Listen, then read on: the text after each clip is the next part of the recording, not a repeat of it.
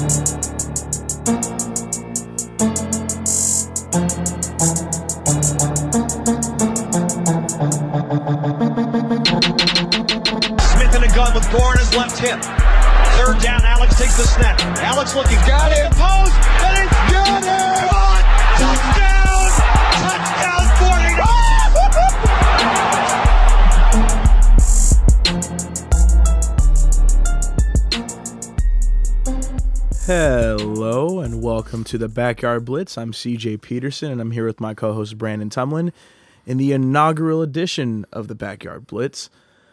As I'm sure none of you know who we are, we're going to start with a little bit of introduction. So, as I said, I'm CJ Peterson. I'm a current staff writer at SF Bay covering the 49ers and the Golden State Warriors.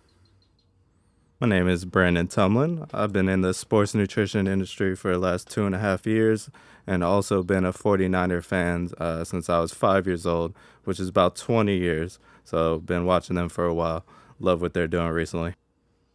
So, as I mentioned, this is our first podcast. So, in fitting fashion, we are going to be talking about the 49ers inaugural draft of the uh, John Lynch and Kyle Shanahan regime.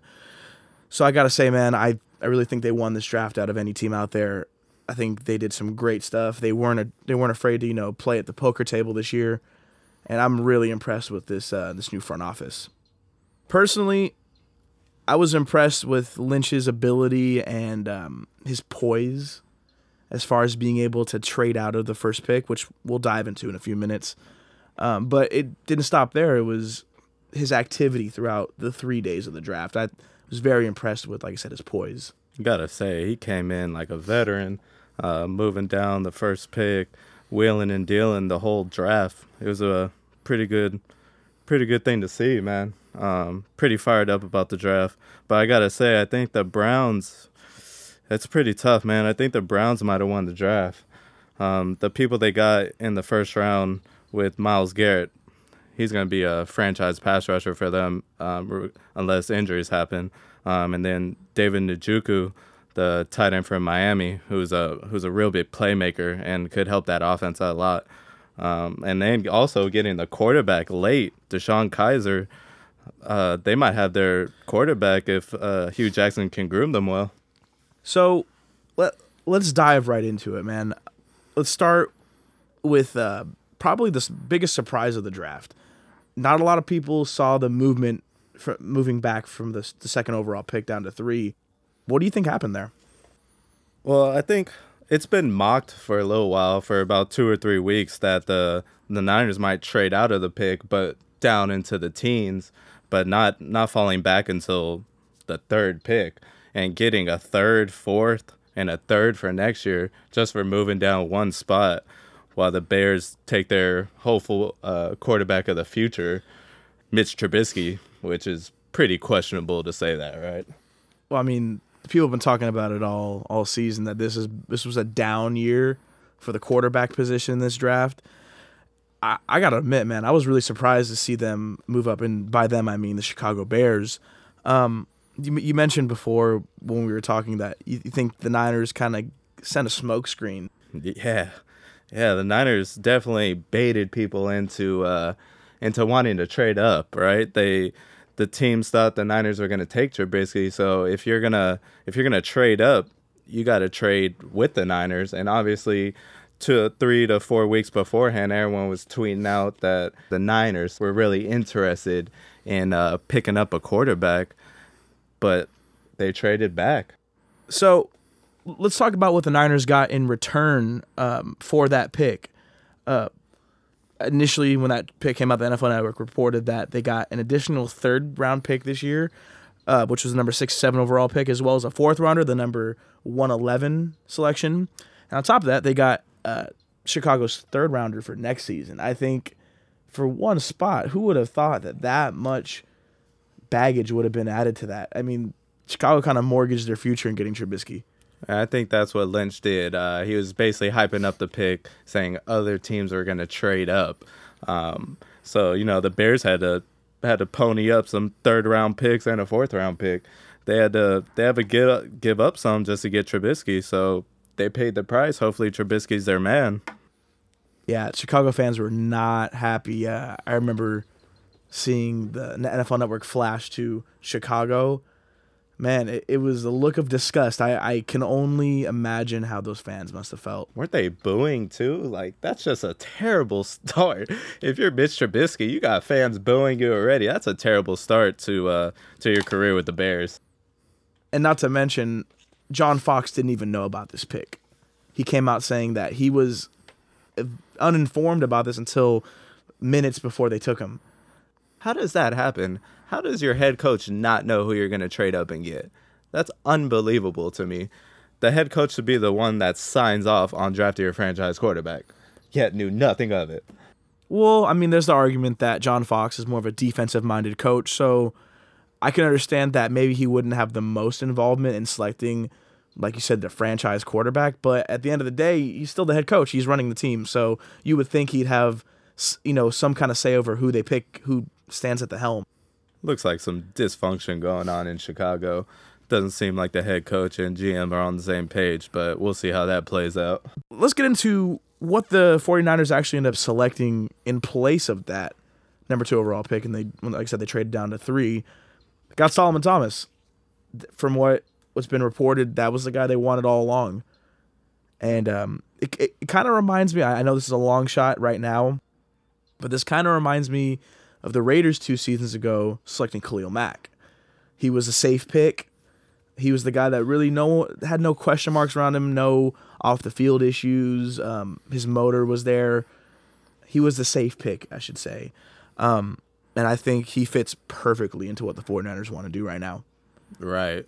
You throw Solomon Thomas in there with the two six seven defensive ends slash defensive tackles, Arik Armstead and DeForest Buckner. Uh, it's looking like a pretty solid defensive line going on. I mean, Solomon Thomas was a pretty productive player last year. 62 tackles, 15 tackles for loss, while getting the quarterback eight times. Uh, also balled out against North Carolina in the bowl game. Um, seven tackles, two for a loss, and a sack. That's that's big time numbers in a big game. So I think they're gonna get a playmaker, a uh, pretty smart man. He'll probably be able to pick up the system pretty quickly. Um, the only question mark I would have about him is something that played Joshua Garnett last year. He's still going to be in school while uh, mini camps are going on, so he might take a little longer to learn the playbook, which Joshua Garnett was saying kind of hurt him going into last year. Yeah, but you got to consider too, he is a Stanford guy. The requirements to get into Stanford to begin with are much higher than I mean, most SEC schools, most Pac 12 schools, Big Ten schools. So he's a pretty intelligent guy. I don't see that being a big problem. But I got to say, Robert Saleh might have something to work with this year. I know the Niners were the 31st team in the league as far as yardage given up per game. So I'm thinking that Saleh might have a formidable front seven this year. And that is going to stop the run, which wasn't the Niners' biggest issue but it's going to help getting pressure on the quarterback, which is going to not allow them to have as much time to throw the ball over the top. Niners got burnt last year in pass coverage. Oh man, Niners got burnt in pass coverage, couldn't get after the quarterback. Niners also got burnt in the run, couldn't stop the run. So I mean, if you're Robert Saleh, you got to be pretty fired up about this D line going into this year. Um, making the transition to the 4-3 kind of like what Seattle runs um, what Gus Bradley brought to Jacksonville with the basically you have four down linemen and three linebackers. So you throw in Solomon Thomas with DeForest Buckner, um, and you got Arik Armstead, and who knows, Aaron Lynch, uh, Tank Carradine. Uh, you could cycle through a couple other players at the other position, but man, that's a pretty good defensive line uh, going into this year. So it's going to be an exciting time for 49er fans going into this year.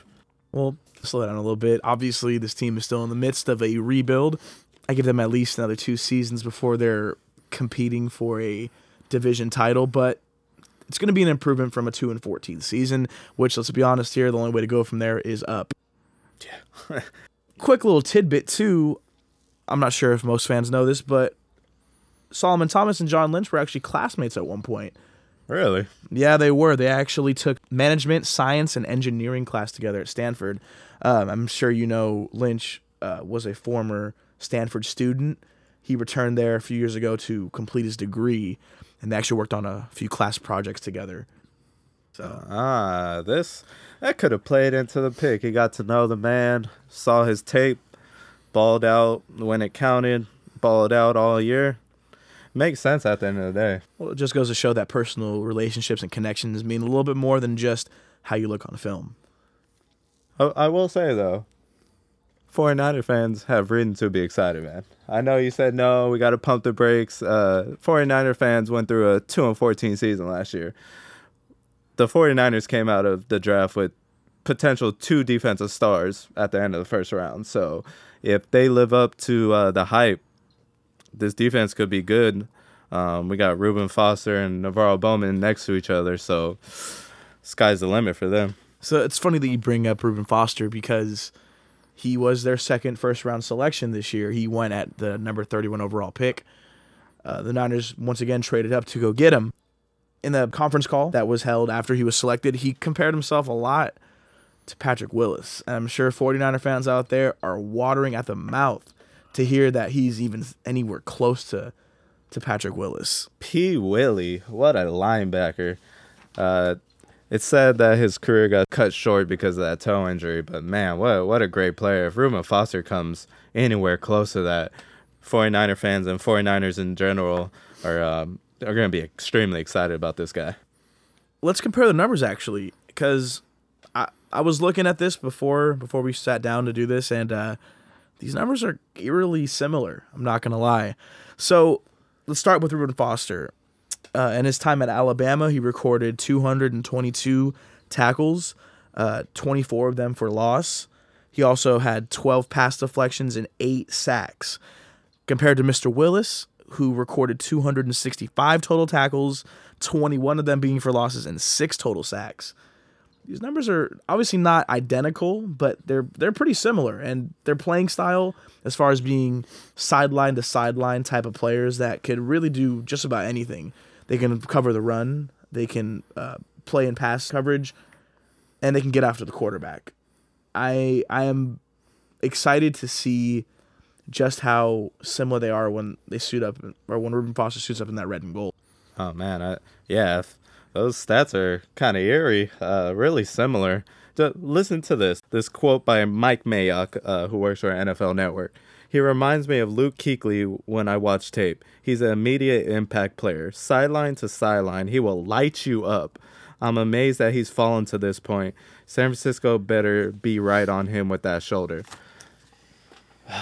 So, I mean, right, he's got the he's got the big upside, but he might not be able to play this year. It's coming out of late because of that shoulder. Well, I will say Foster kind of put that facade over himself in that first uh, interview with uh, the media for, for San Francisco. He mentioned that his shoulders are fine and that he will not be requiring surgery. But news did come out today that it could be worst case scenario he misses enti- his entire rookie season. And if you're the Niners, if he misses uh, the whole rookie season, you can't be terribly mad at that. Uh, the Niners aren't going to p- complete in the playoffs with Brian Hoyer as their quarterback this year. So, I mean, if he has to take a year off, get his body right, and come back next year, um, when the Niners pick up more players, it it's gonna it's gonna be great, and it's worth if he's the caliber like Patrick Willis, it's gonna be worth it in the end. How do you think that the linebacking core looks now? Um, now that the Niners have brought in Foster, they've also added Malcolm Smith to this linebacking unit, and NaVorro Bowman is coming off of this Achilles injury, this second season-ending injury in a row. Well, if you're a Raider fan and you're listening to our podcast, you're probably saying Malcolm Smith, he was garbage for the for us. If you're a Raiders fan, and he he was, but if you go back to when he was with Seattle, he had Bruce Irvin next to him, he had Bobby Wagner, he had solid players, and if Reuben Foster isn't hurt and he comes in this year with Bowman next to him and Malcolm Smith, them three as a linebacker core, you got to be pretty excited about that. Um, it will be able to mask some of Malcolm Smith's deficiencies, which is in coverage. He got burnt a lot last year, um, which is okay. Um, in in this scheme, I think they're gonna have Reuben Foster as a linebacker covering the tight ends. Um, I think Malcolm Smith's job will be more to uh, stop the stop the running back when they run. Yeah, Lynch said he uh, that Foster looks more and more like the will linebacker, the weak side linebacker. So I, I could see him dropping back a little more, but also I, w- I would love to see him get after that quarterback. He can hit, and that's that's what he predicates his game upon is speed and physicality. So I'm like I said, I'm excited to see how that goes. Um, what happens if Foster doesn't play this year? Who who steps in at that at that will? Well, if Foster doesn't it doesn't uh, play due to injury, I think you're gonna have to think Ray Ray Armstrong starts. Um, he had a pretty solid year to begin last year. Um, he only did play two games, which is very sad for the Niners because in those two games he had two interceptions. That's an extremely good start to the season. Um, once he got hurt and NaVorro Bowman got hurt, it was uh, all downhill for that defense, uh, having everybody run all over him, uh, throw all over him. It was just over. Their season was uh, done midway. So um, I think Ray Ray Armstrong will step in, um, and he'll do the things that he's good in. He'll he'll cover the tight ends. He'll cover the running backs. He'll be in coverage. Um, with NaVorro Bowman leading the defense, he'll make sure everyone's uh, in their right spots. I think uh, I think that would be a good good situation uh, for the 49ers. I'd feel pretty comfortable with uh, Ray Ray Armstrong being a starter if uh, Reuben Foster's out. So these two first round selections for the 49ers and Thomas and Foster, they impact this front seven a lot compared to a front seven that was, uh, how do I put this, very porous last season. I think this once again is going to be a very formidable group, and it's and it's gonna it's gonna help out a lot, especially for a depleted secondary. Yeah, um, the D line has some depth to it. I mean, you look at Arik Armstead, pretty solid player when he could stay healthy. Um, I think Pro Football Focus had him number one in interior pass rushing. Um, so I mean that's that's pretty good given his uh, little uh, sample size. And then you go to Solomon Thomas, number one draft pick, um, solid there. DeForest Buckner, and I think this guy's gonna mature and really uh, grow into into a star. Um, he he played pretty good his rookie year, probably the only good one on the defensive line. So uh, that's that's a pretty solid person to have there. And then you know you rotate on the other side. Um, you're gonna have Tank Carradine. You're gonna have Aaron Lynch now, just uh, putting his hand in the ground and getting after the pass rusher, the thing he does well. And uh, I would say an unsung hero who played pretty well when he got some minutes last year was uh, Ronald Blair. I was pretty impressed with him when I was watching him. Um, so I think he's gonna be a person to watch going into mini camps and training camps, see how he uh, plays in this uh, scheme. No, I agree. The defensive line, I think, may have just turned into a strength for the Niners at this point. Uh, you mentioned DeForest Buckner. He was arguably the most productive defensive lineman on that roster last season. So I think it's going to be an interesting thing to, to keep an eye on as far as how he develops in his sophomore season. Hopefully, there's no sophomore slump. Oh, hope not. Hope yeah.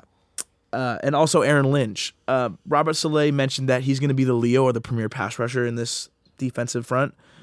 So I'm excited to see just how he adjusts to only having to rush the quarterback. I mean, you go back two years, right? Aaron Lynch was coming, if I'm not mistaken, it was a six sack season. So uh, coming off of that, you were pretty excited going into last year about him that he would grow into an eight to ten sack kind of guy. But then you know get popped. Uh, I think it was for PEDs. Yeah, four games. Four games. You lose him to start the year. Four games done, and then he also came in a training camp overweight. Um, that's kind of questionable, right? If you're trying to grow into a star, why would you show up to training camp overweight? Uh, it just, I don't know. That's a question mark there. If I was a 49, I would not be banking on this guy to be my uh, premier pass rusher. He's got to, he's definitely got to prove himself, and I think he feels that a little bit. Well, just like any player would, he's come out and he says all, he's said all the right things. He's uh, he's owned up to his mistakes in that sense. But I agree with you. If you're if you're looking at being the main guy on that defensive side of the ball, as far as being you know a guy that gets after the quarterback and ultimately creates pressure, you got to take that role seriously and you got to be prepared. and not put your team at risk. And by the way, they haven't disclosed the substance in which he used that did come up on the um, you know performance enhancing drug policy for the NFL. But yeah, let's let's take a step forward into day two. So obviously, day one was a very uh, interesting day with a lot of storylines behind that. But day two started off with a bang for the Niners. Uh, they picked up a guy who hopefully can uh, solidify that depleted secondary and Ahkello Witherspoon. This guy is potentially the has the highest value of any third round pick that was selected in that in that round. Um, last season, when he played at Colorado, he had 22 pass breakups. He led Wow. and the NCAA in that. Um, you got to be happy to get a guy that knows how to you know put his hand on the ball. Granted, you'd want to see more interceptions out of that, but a pass breakup, you, you can't be upset with that. No, he's getting his hand on the ball, uh, basically taking away big plays that another team could have got. So I mean, yeah, you gotta be pretty fired up about him. And look at this guy, six three, almost two hundred pounds. Um, that's crazy size uh, size for the cornerback position. Almost reminiscent of again the Seattle system where they have big corners, they press you. Um, but the good thing about this guy, he ran a what a four four. Yeah, four four one at the combine. He ran, yeah, four four one with a forty point five inch vertical. So if you get you get past this guy, right? So he's gonna he's gonna press you. Um, he's gonna try to be physical with you at the line. Um, with that six three frame, but I mean, if you get past him, you got the four four speed to kind of catch up to him. So I mean, you got to be pretty excited about that through your 49ers, and then um, 22 pass breakups. I mean, that's an accomplishment. If he could, if the Niners could work with him and turn some of those pass deflections into interceptions, if he gets what two or three uh, to start off as a rookie, I mean, him across from uh, Rashard Robinson, that's gonna be uh, it's gonna pretty be a pretty nice duo for the 49ers. No, I agree. He only had three picks in his entire college career. Ooh, Yeah, so you're concerned about that, but I think his size speaks to the evolution of the cornerback in the NFL. You're you're picking these guys that are you know six two plus, going up against you know six four, six three receivers. You know it's, I like where this trend is pointing. I mean, with this guy, I mean, he could hit big and be a superstar player, or you know, he could not be so good. I mean, it's kind of a it's kind of a risky pick. I mean, Charles Davis of the NFL Network says his best right here. Uh, he's the best. He's the most intriguing of all the Colorado defenders. I think Colorado had three or four corners come out of this draft that all got drafted. But he also said that he thinks he's the most inconsistent of all of them. So I mean, see, it's it's the good with the bad, right? Well, the inconsistencies come from his lack of ability to tackle. So he so he can hit, he can get his hand on the ball, but he can't wrap up. That that's the big thing. He missed a lot of tackles playing at Colorado. Uh, the one thing that I did like was his ability to show up in big games. At the beginning of the season, he showed up big against Oregon, and uh, we all know that Oregon seemingly runs that Pac-12 conference. So it's good to see that he can he can show up in big games and you know even even John Lynch he said himself you know he's a player they studied and he knows that he can play against you know big time receivers in that Pac-12 conference. I mean, if he's showing up against the big time uh, wide receivers in college, I mean, you got to be excited about this guy. Hopefully, he could translate that in into the NFL and uh, be a constant starter for the 49ers going forward. I I think you like the the speed and the height of the 49ers corners going forward. Um, Rashard Robinson's a big corner himself. Uh, obviously, not as big as Witherspoon is at six three, but um, if I'm not mistaken, he's he's six six foot or six one. So I mean, uh, Niners got to be excited. And hey, you know, maybe Witherspoon doesn't start, um, and he doesn't have to. He doesn't necessarily have to start uh, rookie rookie year. I don't I don't think you have to put that on him. I think the 49ers have some other capable players uh, to to fill that void. Right now on the 49ers depth chart they have Jimmy Ward listed as their starting right corner. There's been you know rumors of him being moved um, to the free safety position. How do you think that plays into maybe Ahkello start you know stepping into that starting role?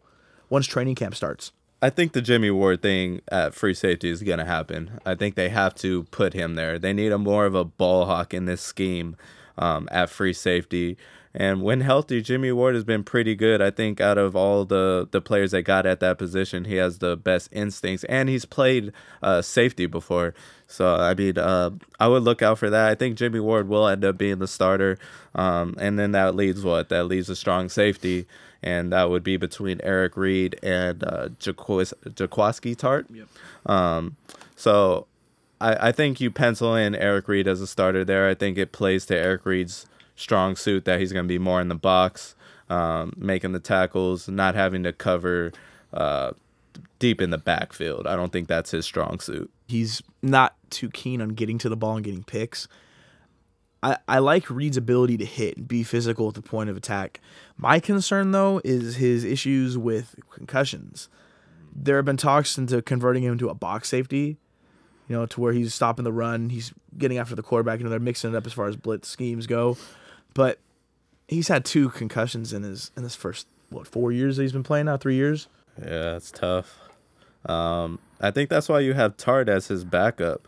Uh, Tartt has shown some good things when he's been on the field, so I think I think that's why he's there. I think Tartt Tartt could step in and play pretty good. I think Reid has the most upside out of both of them. Position fit, I would go uh, more Reid, Reid in that position. Just hopefully he could uh, stay healthy and not get those concussions because his career could end pretty pretty shortly if he gets one or two more. Yeah, I was just gonna say, if he if if this pattern of you know getting concussions and not being able to not hit with your head, you know, if that continues, I I wouldn't be surprised if you see him out of the league in the next two years. And when you look at this depth chart, right, you have to have Jimmy Ward start at free safety. Uh, there's no one else there besides Eric Reid and Jaquiski Tartt. Uh, they got some guy named Vinny Sunseri. to be honest, I think between us, we don't know who that guy is. I don't think he's done anything in this league, so uh, I think you can look past him.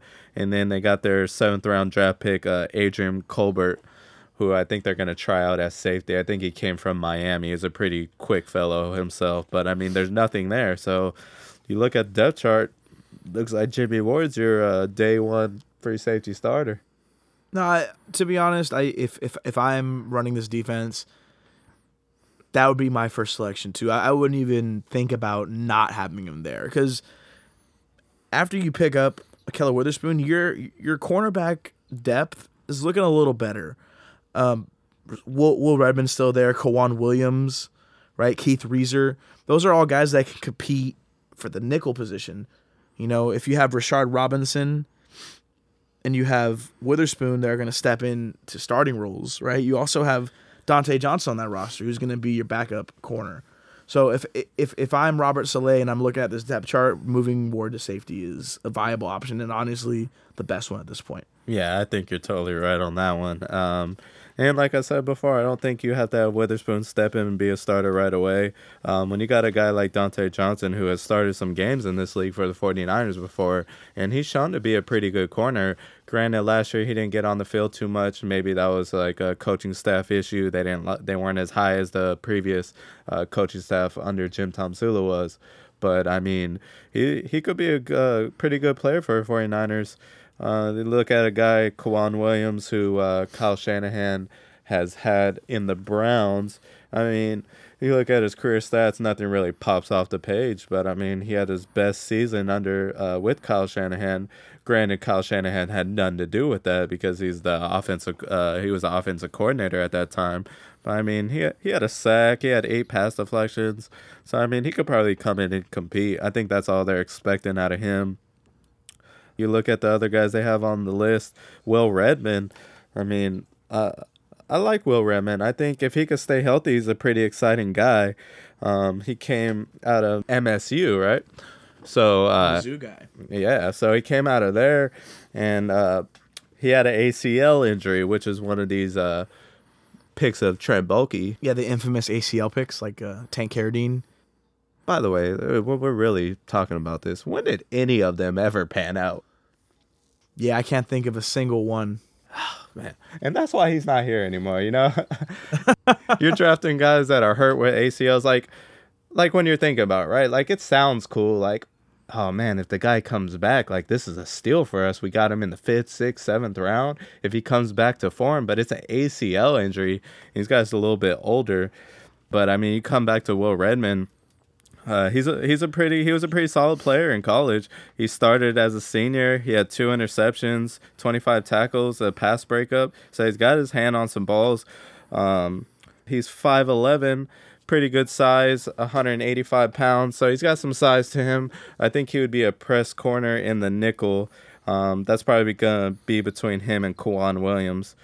Um, and then you got Keith Reaser, who has played too in this league. So I mean, you got some. You don't got bona fide all stars at corner, but I mean, you got some players who started some games and uh, played in some meaningful games. I think that's going to be an interesting position group to keep an eye on during mini camps and uh, regular training camps. So, like I said, keep an eye on that. So let's move on to probably the most head scratching pick the Niners made uh, on day two, and that was of C.J. Beathard. You mean Kirk Cousins? Oh yeah, yeah. Well, hmm. we'll see how that one goes. uh, quick quick story about how this one went. Um, I I spent the the entire weekend in Santa Clara covering the draft for SF Bay, and um, how how it works is after each round, after the day's over, um, you know Lynch and Shanahan are present in the auditorium and they hold they hold a press conference, right? And they address how the day went and the picks that they made. Uh, kind of a interesting decision they made was to hold the uh, ending press conference maybe about four or five picks before the draft or day two of the draft ended. Um, and Lynch jokingly made a comment saying, you know, hopefully they didn't trade up while I was gone. And, you know, that was supposed to, uh, with Ahkello Witherspoon, that was supposed to be the only pick they made that day. And then when the when the media went back to the media room, we find out that the Niners trade up to pick C.J. Beathard. Willing and Dylan 49ers. Oh, yeah, that, that that that's the story of the draft, honestly. But you know, a lot of the media members were not um, the biggest fans of that move. You know, hoping we were going to gather a little early, and uh, little do we know we have to uh, hold another press conference. For a guy named, what was his name again? C.J. Beathard. Hmm. Okay. CJ Okay. Beathard. Okay. honestly, I I don't get it. Uh, I mean, I understand. You know, you don't have a franchise quarterback, but most people had this guy mocked in the fifth and sixth round. Yeah. A, a late third rounder that is as a reach, if you ask me. Right. Um, I mean, what can you say? I think uh, I think Kyle Shanahan is really scarred by Robert Griffin. Right. Uh, I don't. I think he doesn't want to draft any quarterbacks coming out of the spread system, uh, which led him to the pick of uh, C.J. Beathard because he came out of a pro style offense. He's a pocket passer, um, and we we know that Kyle Shanahan likes pure passers. Um, after the whole Robert Griffin thing, I don't think uh, I don't think he wants to go back to these uh, scrambling quarterbacks, aka Colin Kaepernick. Why? Which is why he's probably not on the roster this year. Um, among other reasons, Oh yeah, good point. Good point. I think he's he's gonna be Shanahan's first project, in my opinion. And even though I, I asked him that, I asked Shanahan if he's gonna if he would categorize Beathard as his, as his first project, and his response was no, but they were gonna develop him over the next few seasons, which is exactly what a project is. That sounds exactly like a project to me. No, I yeah, I couldn't agree more. But you know, tomatoes, tomatoes. Um, I kind of like this pick in in the sense that you know it is going to give him some room to to kind of groom a quarterback in his own system. But like I said, it's it's a reach. Why why would you pick someone in the third round that nobody had going anywhere before the fifth? I think you got to say that he fell in love with the guy. Um, whatever it was on the tape that made him fall in love, the Niners really wanted to get this guy enough where they traded back into the third round to get him. Maybe Shanahan sees that Kirk Cousins aspect to him, that fearless mentality where he'll just sit in the pocket and sling the thing. But I, I mean, at the end of the day, if he ends up being a career backup, they they missed on it, right? But it's a third round draft pick. I don't think anyone will kill the 49ers, especially if they go on to win a lot of games uh, next year with a guy named Kirk Cousins as their actual quarterback. in my opinion, I think that's what's in the future for the 49ers organization. I think they're going to sit on Brian Hoyer for a season. He's going to be essentially a placeholder until they can pick up Cousins in free agency. It's been made made clear that the owner of the Redskins does not want to help the Shanahan family at all. He's he's publicly voiced that opinion, and I think that it's it's doing a disservice to the Redskins organization for, to begin with. Why wouldn't you get rid of a guy? Because you're because you're, you're gonna lose him anyway next offseason, right? right? So why don't you get the most out of him as you can? Whether it be you know even if it's if it's a late third round or a fourth round pick, something instead of losing him to free agency where you get literally nothing in return besides a dent in your pocketbook. I mean, it was reported all offseason that, you know, the 49ers were interested in Cousins. Cousin was going to the owner asking him if he was going to be traded. So, I mean, at that point, Kirk Cousins know he's gone. I mean, maybe something could change. They get deep in the playoffs this year. He decides he wants to stay, which I think uh, we could all agree is a pretty big long shot. I don't think they're going deep in the playoffs. They'll probably they might go to the playoffs first round, but uh, I mean, at the end of the day, I think Kirk Cousins knows that Kyle Shanahan wants him, will pay him pretty big money. And hey, if you're the 49ers and you don't get Kirk Cousins, you still got Jimmy Garoppolo becoming a free agent next year, and you got a strong quarterback class coming out. Uh, so I mean, you got a lot to look forward to. So having Brian Hoyer as a placeholder, I mean he, he's fairly productive. Well, it's it's funny that you bring up Jimmy Garoppolo because everything that I've read and everything that I've heard is that the Patriots are holding on to Garoppolo because because we, we know Brady. I mean, he's coming up on forty pretty soon. Yeah, he's not going to be in the league, or uh, he's not going to have that many more productive seasons in the league. I mean, who knows? We could all be wrong, and he could be drinking from the fountain of youth. We never, we don't know. Man, this guy looks like he could be playing until he's 45 strong. It, I, I, will tell you what, the AFC East is not looking forward to that. No, no, definitely not. But if history is any type of a teller, they're holding on to Garoppolo as Brady's replacement. So if I'm if I'm New England, and also we got to remember this too, Brady's suspension last year kind of sped up that process of replacing Brady. Yeah. Okay. Yeah. Garoppolo got on the field. Right. He was very productive. He got hurt. Yeah. In the second game, but he played what, like two two games. He, he, played two games, got hurt in the second one. Right. But in those two games, he was very productive. I mean, he led them to two wins. But I mean, he's a undrafted free agent, or I mean, he's going into free agency, not non-restricted. You know who else was an undrafted free agent? Who? Tony Romo. Oh man, not in the league anymore. Not in the league, but that's for injury reasons. But let's be honest, behind a uh, let's be honest, a subpar Dallas team, yeah, he got him to the playoffs. Granted, his his winning percentage wasn't that great, but he was a playoff quarterback for the majority of his career. So I'm just saying, undrafted free agent quarterbacks are not necessarily taboo.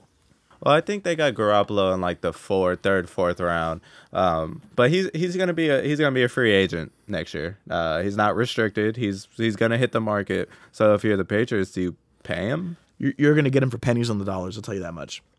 So you think the Patriots pay him? Oh, not not a max deal like he like other right. teams might consider, but consider like this: if you're Garoppolo, right?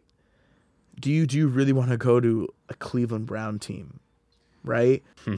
Or, or a Jacksonville team that is no chance of even being competitive? Or do you stay with the proven winner and arguably the greatest head coach to ever to ever stand on the sidelines in the NFL and Bill Belichick?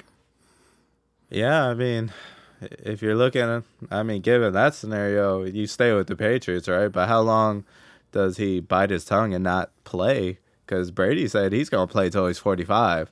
And he's one big injury away from retiring, right? But when is that big injury going to happen? I mean, obviously, we're not. We don't wish any injury upon any player. Right. They're they're still people, and you know they may represent the things that we don't like in life, but they're still people, and um, you never wish injury upon anybody. Oh, of course not. Yeah, yeah. But but no, I agree. Peyton Manning was the same scenario before he hurt his neck he could have played till he was in his 40s or in it like late in his 40s too. Yeah, the thing that stopped Peyton Manning was uh, his arm strength. His arm just got weak. Well, that had a lot to do with his neck, though. Ex- yeah, exactly, exactly. Pinched nerves. That that has a lot to do with your range of motion in your upper body. Which bringing me back to my point, uh, minus injury, we could be seeing Tom Brady be playing into his 45. Uh, totally off subject. Going back to Tony Romo, What's your like biggest memory of Tony Romo? Fumbling a a PAT and trying to or no, excuse me, it wasn't a PAT, it was a field goal attempt in the playoffs and he fumbled it away and tried to run it in and flick it in the end zone and like it was it, it was probably the most bizarre and uh just weird play I've ever seen. But yeah, I, I remember him getting lit up for that afterwards after that game. Okay, I'll have to look up exactly what game that was, but yeah, not not very fond memories. And the funny thing is, that's exactly the same memory I have of him as well. He was a pretty productive quarterback, but I mean, when that's uh, the memory everyone thinks of, man, that that that's rough. Okay, but let me ask you this: Would you rather be a Tony Romo who is remembered for messing up in the playoffs, or would you rather be a Blake Bortles who never even plays in the playoffs? Man, touche. I think I think you got a point on that one. I mean, when is Blake Bortles gonna do his thing? Totally off subject, but I mean, No, no, it's I mean it's all relevant. It's in the it's in the scope of like you know young quarterbacks, right? right, right. And I mean that's arguably the biggest question mark the 49ers have right now is who's gonna play quarterback long term. I think so. So going back to it, right? So you got uh, Brian Hoyer, and he's he's going to be a pretty decent, pretty decent quarterback going into this year. I don't. He's not going to blow anyone's socks off or anything of that nature. But I mean, He's gonna be competent. I'll tell you that much. he's going to be competent. He's gonna be. I'll tell you what. He's gonna be better than Blaine Gabbert. Uh, Blaine Gabbert, Colin Kaepernick, uh, all of them. Kaepernick, that's a whole nother thing. I I think Kaepernick was a he was a victim of the system. Personally, I, I think so. Explain that a little bit. If you ask any competent starting quarterback, right, the one consistent thing they have is the fact that they had the same head coach during their developmental years. Besides two seasons under under Jim Harbaugh, right? Are, are we talking productive quarterback, as in like quarterbacks that started playoff games? Yeah, yeah. So he had he had he had two productive seasons, right? Okay. As as uh, uh, under center uh, for the 49ers, but after that, he went through he went through two different head coaches in two seasons. You, you know who has something to say about that? Mr. Alex Smith. Alex Smith had a re- revolving door of offensive coordinators. Uh, And that proves my point cuz how he was ranked as probably in the bottom third of quarterbacks in the league. Are we talking about last year? No, I'm talking about before Jim Harbaugh stepped in the door. Oh yeah, yeah. Jim Harbaugh saved his career. I, and th- and that's my point is that when you have a consistent coach, right, that knows what they're doing is in a is in a good position as a as a leader of the team, mm-hmm. you do well. And and look what happens when he goes when he goes to Kansas City and is, you know, getting coached up by Andy Reid. Sa- same thing. He's he's a he's a he's a coach who's confident in his job and knows that he's not on the hot seat. Right. So that I think that's what lets quarterbacks kind of develop and be able to play well. I mean, so you go back to the Jim Harbaugh days, rethinking about it. Um, what would you do? Do you, do you stay with Alex Smith or do you still throw Colin Kaepernick in there and take your chances?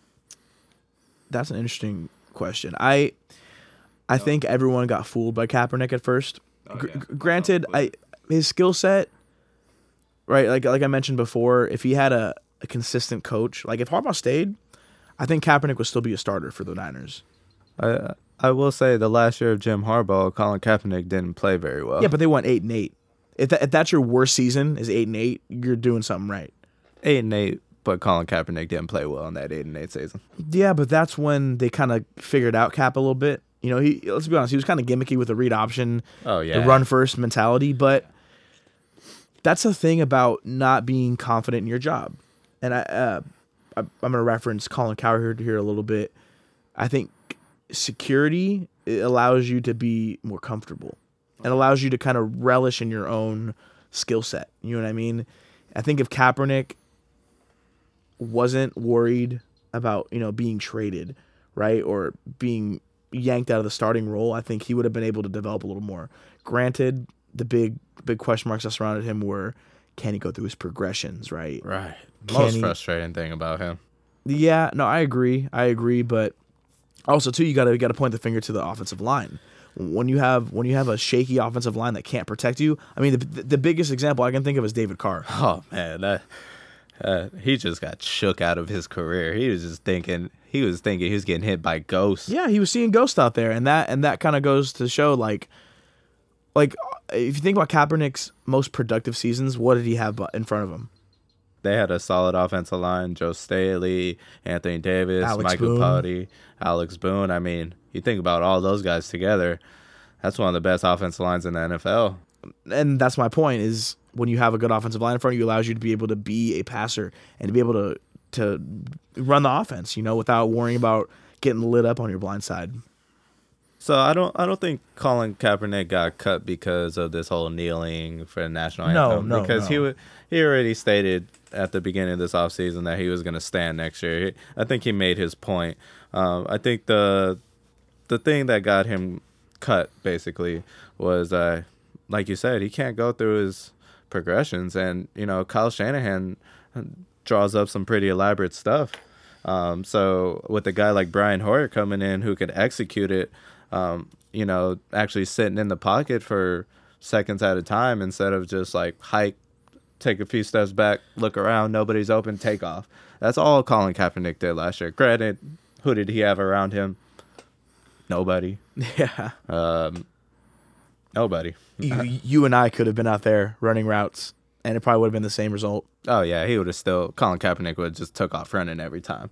So I mean, granted that, but I mean, you still got to hang in there. You got to go through your progressions, and at the end of the day, I think Shanahan just thought it wasn't going to be a good fit for them. H- how funny was it, you know, after the Niners hire Chip Kelly, Right. you think, man, this is it. This is exactly what Cap needs. He's gonna be back. But yeah, we, we all we all know what happened with that, and we all know how they cleaned house, which kind of this goes full circle now. I'm I'm very impressed so far with the new personnel that stepped into the front office. Right. You. I mean, you look back to last year.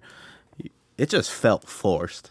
Trent Baalke and Chip Kelly just together. It just felt they're they're a bunch of football guys. They Two, just, two high ego guys too. That's all they kept telling us last year. They're, these guys are football guys. They'll figure it out. They're football guys. Yeah, it also got them in two and fourteen seasons. So, uh, but yeah, back to your point. I think Kyle Shanahan is a offensive mastermind, and man, the way John Lynch. See, John Lynch is a smart guy. He surrounded himself with exceptional people. Uh, getting Adam Peters um, from the Broncos, who's a very like very high thought of around the league. Like people, pe- people really like this guy, right? Um, they think he's a smart guy. He's good at evaluating talent. So you grab him, and then you get an XGM um, with the Lions with Martin Mayhew. So you got those two guys next to you. I mean, you he set himself up for success. It, it's kind of I know this is obviously reaching across different sports, Okay, but you can say the same thing about Steve Kerr right, when he got when he got hired to coach Golden State. exactly, right? He hired himself, or he hired, you know, intelligent individuals around him compared to when Mark Jackson was coaching there. Right. He didn't want to hire smart people because he was afraid of his job, of them taking his job. So, no, I agree with you. I think that hiring in, uh, competent and intelligent personnel around you, it only makes you better. Right. And if this draft is an indication of anything, like this is this is going to be great things to come for uh, the 49ers and the 49ers faithful. No, I agree. Which brings us to the schedule moving forward. Um, so the Niners will have mini camps coming up soon, actually starting on Cinco de Mayo. Oh, They will- Cinco de Mayo. Cinco de Mayo. They will have rookie mini camp starting. Um, after that, uh, on June 13th through 15th, they will have mandatory mini camp. Uh, and then mandatory training camp And, uh, will and start. Is, uh, will start in July. is CJ Peterson going to be on the scene covering these guys? Yes, I will. I will be out on that field uh, covering everything. Um, so keep an eye out for different news. Um, you can follow me on Twitter at SFBaseCJ. And Mr. Tumlin, what is your Twitter handle? Oh, unfortunately, I'm not on Twitter at this moment, but uh, this podcast thing gets rolling. I'm gonna have to be on Twitter. This is uh, this is pretty fun, man. you know, we got to send out a special thank you to Samantha Gifford, our executive producer here. She came through. She really did. Also, we got to give a shout out to uh, Dom Perrion, recording artist based out of Oakland, California, for letting us use his uh, originally composed music for our introduction. Um, and then thanks to SF Bay as well for allowing me to have this uh, access.